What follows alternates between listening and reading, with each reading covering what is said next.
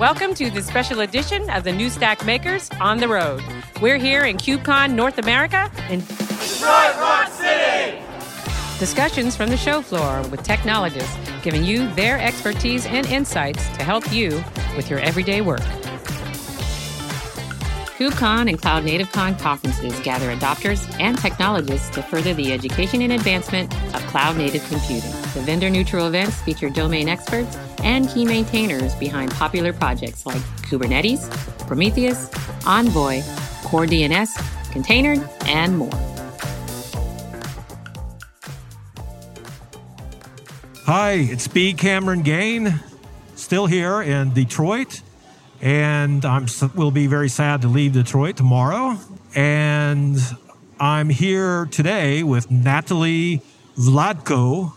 Great. Of, oh, thank you. Pronunciation is okay. Absolutely. Oh, great. For for once, right?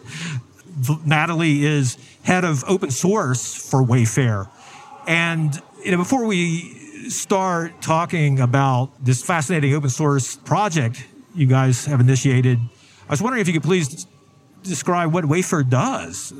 Yeah, definitely. So Wayfair is an online platform for all things home.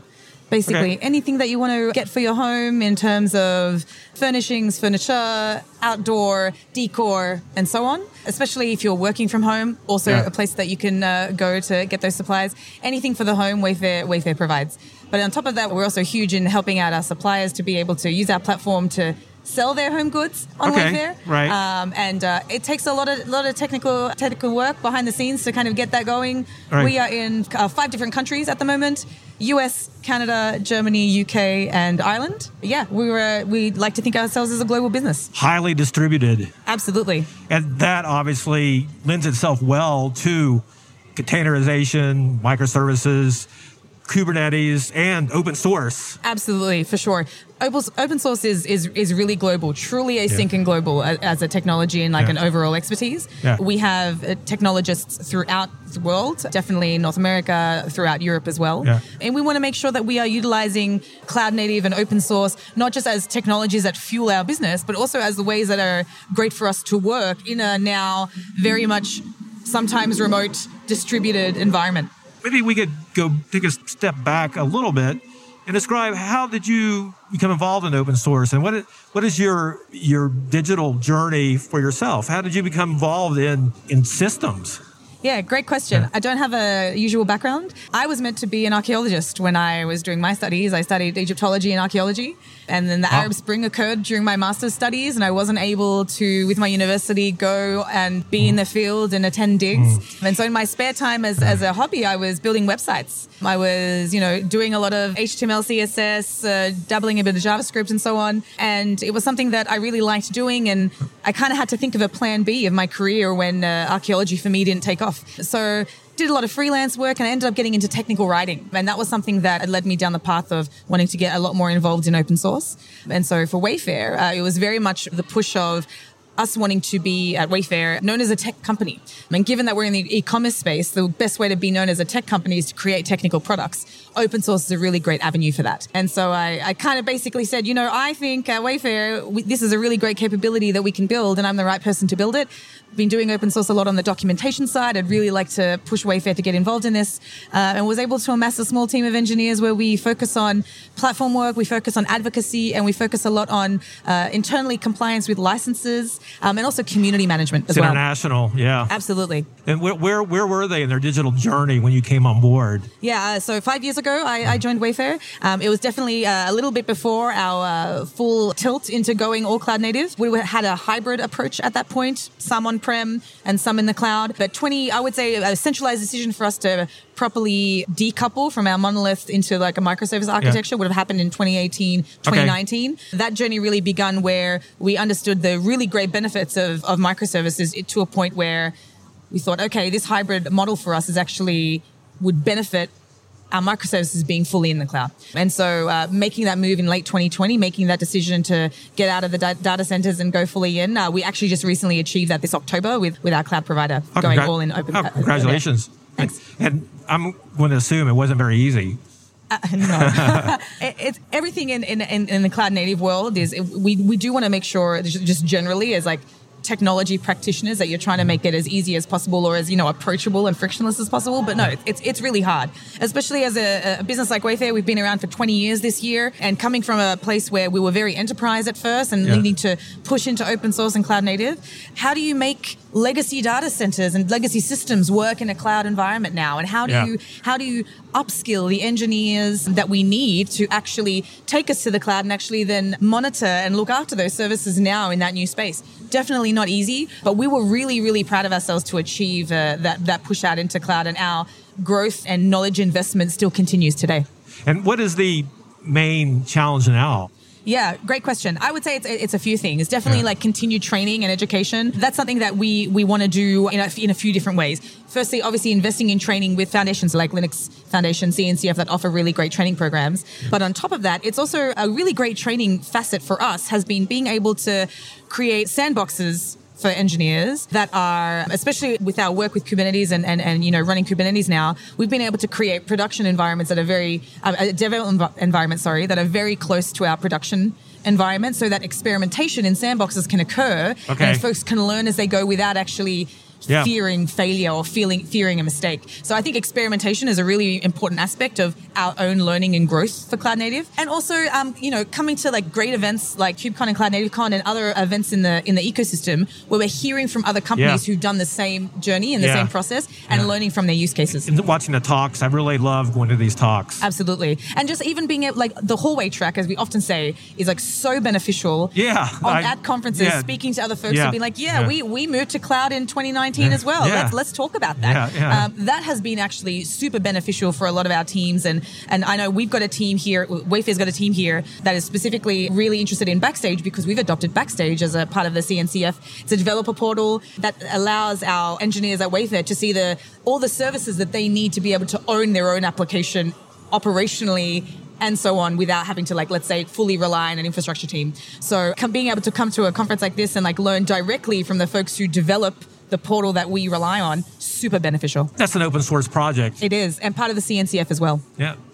That's that's the beauty of, of it as well is not only running all these people, but all these se- or several hundred now open source projects or CNCF projects that are open source. They're they're all here. Yeah, definitely. And I think talking to folks face to face is obviously really great, but Yeah. what's also just as good is that a lot of these interactions they need to continue async online in the open source space Yeah. through issues and PRs because Yeah. that's how open source runs and Yeah. that's also been something that is it's very clear speaking to a lot of maintainers uh, being a fellow maintainer myself on the Kubernetes Yeah, end I was going to getting to that. Yeah, Definitely, yeah. It, it, it's been really Yeah. beneficial. You know, you have these discussions, but we say, okay, let's actually make sure that we push this back into the async Mm-hmm. space online that other people can benefit from what we're talking about. Yeah, and I'm going to assume that Wayfair's culture is advocates giving back to the community. Yes, and- definitely. And how, how does that work? I, Yeah, great question. So, as a head of open source, we I've definitely put together like a lot of great information and documentation for our for our engineers together with my team to allow them to understand what can we do to to give back. I think a lot of companies are really good at consuming open source, but you know the contribution back is a little harder. And Can the first be, thing, yeah. yeah, and you maybe heard it in the keynote earlier in the week here at KubeCon. You know, what are the what are the one things that maintainers need in terms of being able to get support? They Yeah. need time. Time, yeah. Contribution time, needs time as time, well. yeah. Absolutely, Yeah. absolutely. And so we're investing in trying to give engineers time, time to learn, Yeah. so that they can actually contribute back and understand that hey. We need this solution, or we need to solve this certain problem. We have this solution, but investing in open source means we don't need to build it ourselves. We save a bunch of time because we wouldn't build it ourselves. And the thing that works for us might work for someone else. So we contribute that back upstream Yeah. So that other folks can take advantage and actually our own use case grows and, and becomes more mature. So that's something that we are investing in, in internally at Wayfair to educate a lot with great documentation, working one on one with engineers, Yeah. doing a lot of like user research in terms of what would you need from our team to help facilitate your contributions to open source.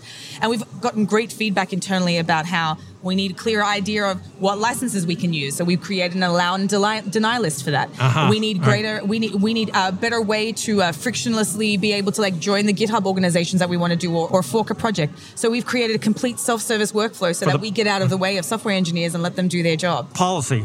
Absolutely, yeah. Policy as code is actually also a really Yeah. great one that we're Yeah. currently uh, at Wayfair looking into for the open source world. Yeah, that's kind of, I mean, the way you're describing it, I was thinking that you're implementing the policy right from the get go. Yeah, definitely. And that's that's really foundational. The team that I run, the open source program office Yeah. at Wayfair, we look after the how to open source. But we want to rely on our software engineers and the domains that they know best, that they're the experts in, to tell us what we should be open sourcing, what we should be adopting, and what we should be contributing to. At the same time, of course, we can tell people what to do, but we should uh, walk the walk as well. And so we, in our own team, we do our own contributions to open source as well. Excellent. And I'm thinking, I get the impression that you know, Wayfair fosters a sandbox culture, which I advocate.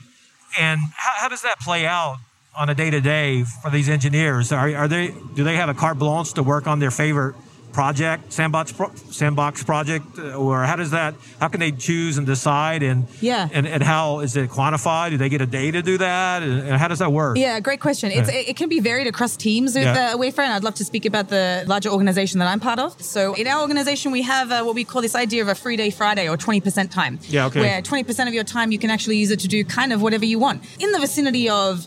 Hopefully, it's actually good for your job. And we want you to do experimentation. We want you to jump into open source. We want you to may- maybe write some really great docs or like Yeah. play around with a possible new tool. And we've had a lot of really, really great innovation come out of those kinds of days Yeah. where we've been able to build really great products for our engineers at Wayfair from the company when we have had time in our department to actually free reign experiment and sandbox, as you mentioned. And so with that, we've actually been able to really, really successfully push as part of our performance model at Wayfair as a software engineer that your contribution to open source is part of you showing great performance as well. Or now, what are some of your favorite or most interesting open source projects? I'm a little bit biased, of course, with that. I'm the co-chair of the Special Interest Group for Documentation for Kubernetes, so I have to big a shout out to those Okay, folks there. yeah. Also, a big favorite project of mine is uh, one called Tremor. It's a project that was built at Wayfair uh, with Rust. It's an Oh. event-based processing system for Yeah. mission-critical environments. Deals with unstructured data in real time. Is really, really great for businesses like us that every minute counts when it comes to an outage or, or, or a Yeah, failure. yeah. And uh, we were really, really lucky to be able to work with the CNCF and donate that project to the CNCF now. We've been able to grow the contributor base there, working in a project um, that has a language that's really exciting and fun in the ecosystem right now with Rust, and being able to grow that capability of our reliance on such a project by donating it, so to speak, to the foundation space. How did that come about? What, what's the, what was the genesis of it? Yeah. So uh, basically, I think a lot of businesses or a lot of companies look at certain kind of issues that they're facing or problems and challenges, and they think maybe we've got this current solution, but it could always be better. Yeah. Um, and this is one of those things with our application level metrics Yeah. where we're thinking, you know. It could be better. We, we could have real time data in our hands when we need it, so that our outages are just not as are not as hard on us, Yeah, basically. yeah. Or maybe like eventually teaming that with a lot of the other really great CNCF projects that we're using actually make outages go down to zero. And so Tremor came about as a as something that we were solving that we wanted to get better in the application metric space, and we were really lucky at Wayfair to be able to be given the kind of Freedom. allowance, so to speak, or freedom, Yeah, great yeah. word, to say, hey, pick the tools that you need to actually solve this this problem for us. And we're looking for something that we want real time data, highly available, scalable, uh, reliable, and so right tool for the job, something really performant. Rust was something that the team chose Yeah. to work with. They didn't know Rust prior to this, right. so they went ahead and went went to learn it. Excellent. Uh, went got into the community, went and learnt about Rust, so that they could actually build a tool that would be beneficial. And Wayfair was able to replace Logstash with Tremor. We replaced a bunch of cores that we had down to four. We saved ourselves, definitely, I would say, about at the start forty thousand dollars a month Wow. with that replacement. And so that's something that we thought, okay, someone else is going to benefit from not, not to mention the lost time you would have otherwise might have had had you not put that into place. Yeah. For example, for downtime, for example. Absolutely, Yeah. absolutely. And this is something where that has been so monumental for us as something that we've been able to kind of grow in house. But at the same time, we wanted to make sure that we were emphasizing that we won't build every solution ourselves that's going to actually work the best. This was something that it was a problem space that we believed after doing a lot of research Yeah. that we could find a better solution for. Yeah. But sometimes that research leads you down another open source project that already exists. And so contributing back to that for our own use case is also something that we push a lot internally at Wayfair as well. And so again, that 20% time that I mentioned, we want folks experimenting, looking into new things that maybe could make what they're doing right now a bit Yeah. better. Good. I was wondering too, for as far as Rust goes. I mean, they came in the Rust cold. What what were they using before? Was there a predominant language they were using? Oh, so this is something that just a team Yeah. chose that uh, specific Yeah. language as a say uh, as the right tool for the job. Yeah. But at Wayfair, we have a few different languages that we use across our platform. We use Java, we use Python, a little little bit of C sharp here and there. But we used to be a PHP shop and we've moved away from PHP as, Uh-huh. a, as a basis of our language when we moved away from the monolith. It's all a lot of fun. Yeah, absolutely. This is B. Cameron Gain signing off here at Detroit with Natali Vlatko from Wayfair. Thank you so much. It was great. KubeCon and Cloud Native Con conferences gather adopters and technologists to further the education and advancement of cloud native computing. The vendor neutral events feature domain experts and key maintainers behind popular projects like Kubernetes, Prometheus, Envoy, Core DNS, containerd, and more. Thanks for listening. If you like the show, please rate and review us on Apple Podcasts, Spotify, or wherever you get your podcasts. That's one of the best ways you can help us grow this community, and we really appreciate your feedback. You can find the full video version of this episode on YouTube.